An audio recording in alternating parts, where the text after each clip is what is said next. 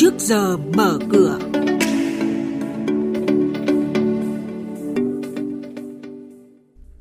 Thưa quý vị và các bạn, chuyên mục trước giờ mở cửa ngày hôm nay sẽ có những thông tin đáng chú ý sau đây.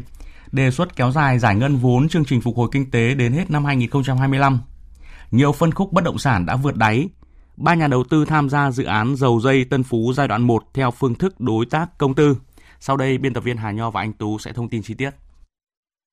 Thưa quý vị và các bạn, ước giải ngân kế hoạch vốn năm 2023 của chương trình phục hồi kinh tế cho các nhiệm vụ dự án thuộc chương trình đến ngày 31 tháng 8 năm nay chỉ đạt 33.840 tỷ đồng, tương đương với 19,3% kế hoạch vốn.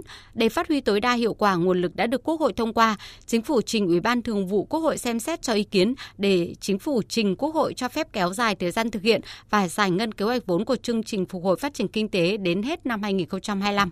Có ít nhất 3 nhà đầu tư trong và ngoài nước đã đăng ký tham gia dự án đầu tư xây dựng đường cao tốc dầu dây Tân Phú giai đoạn 1 theo phương thức đối tác công tư PPP. Tổng mức đầu tư dự án là hơn 9.000 tỷ đồng. Theo đó, phần vốn do nhà đầu tư, doanh nghiệp dự án PPP chịu trách nhiệm thu xếp là hơn 7.700 tỷ đồng. Vốn nhà nước tham gia 1.300 tỷ đồng.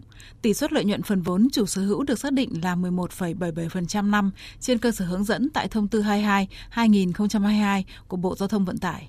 Báo cáo đánh giá tiến trình phục hồi thị trường bất động sản Việt Nam quý 3 và dự báo tình hình thị trường quý 4 năm nay, ông Lê Đình Trung, thành viên tổ công tác nghiên cứu thị trường Hội môi giới bất động sản Việt Nam, tổng giám đốc Esco Home nhận định thị trường bất động sản nhà ở ở các thành phố lớn đã có dấu hiệu vượt đáy, tập trung ở phân khúc chung cư, nhà ở giá dưới 10 tỷ đồng tại khu vực lõi trung tâm, phân khúc đất nền chưa có tín hiệu tích cực, phân khúc bất động sản du lịch nghỉ dưỡng vẫn ảm đạm.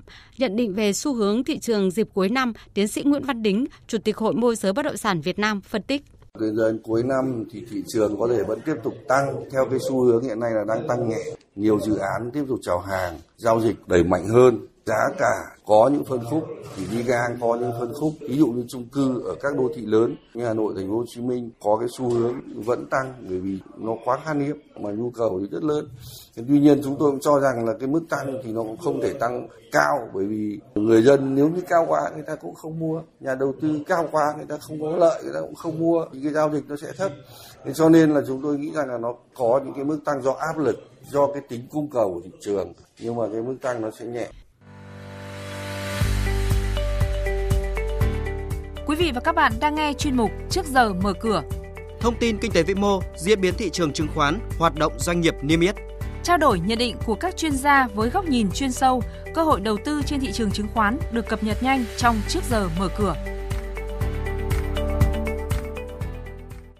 Tiếp theo là hoạt động doanh nghiệp niêm yết đáng chú ý công ty cổ phần dược phẩm dược liệu Pharmedic mã PMC công bố báo cáo tài chính quý 3 năm 2023 với lãi sau thuế tăng nhẹ 2% so với cùng kỳ, đạt hơn 21 tỷ đồng.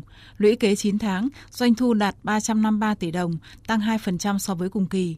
PMC thực hiện được gần 73% kế hoạch doanh thu và gần 77% kế hoạch lãi sau thuế cả năm. Công ty cổ phần Bia Sài Gòn miền Trung mã là SMB mới công bố báo cáo tài chính quý 3 và lũy kế 9 tháng năm nay với lợi nhuận tăng trưởng âm 27%.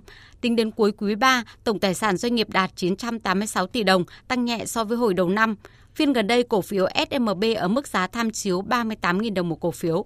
Công ty cổ phần thép Pomina, mã POM, vừa gửi báo cáo giải trình việc cổ phiếu bị chuyển từ diện cảnh báo sang kiểm soát từ ngày 10 tháng 10 công ty đang thu thập và cung cấp cho tư vấn khảo sát đánh giá về công ty để thương thảo giá với nhà đầu tư chiến lược. Do đó, đã làm cho việc chậm số liệu báo cáo tài chính kiểm toán bán niên năm 2023 và đang tích cực làm việc với phía kiểm toán về cung cấp số liệu để có báo cáo sớm nhất. Phiên gần đây, cổ phiếu POM giảm 20 đồng về 5.450 đồng một cổ phiếu. Trên thị trường chứng khoán phiên hôm qua, diễn biến đáng chú ý đến từ hai cổ phiếu lớn ngành bất động sản là KDH và PDR đều tăng trần cuối phiên. Cổ phiếu VHM và VIC vẫn giảm. Phiên chiều qua, nhóm ngành chứng khoán đã lệch pha thị trường. Tuy cuối phiên sắc xanh xuất hiện lác đác ở những cổ phiếu như FTS, IVS, SHS, nhưng 19 cổ phiếu còn lại ở sắc đỏ làm chỉ số ngành giảm 0,3%. Đóng cửa phiên chiều qua, sàn thành phố Hồ Chí Minh có 103 mã tăng và 386 mã giảm.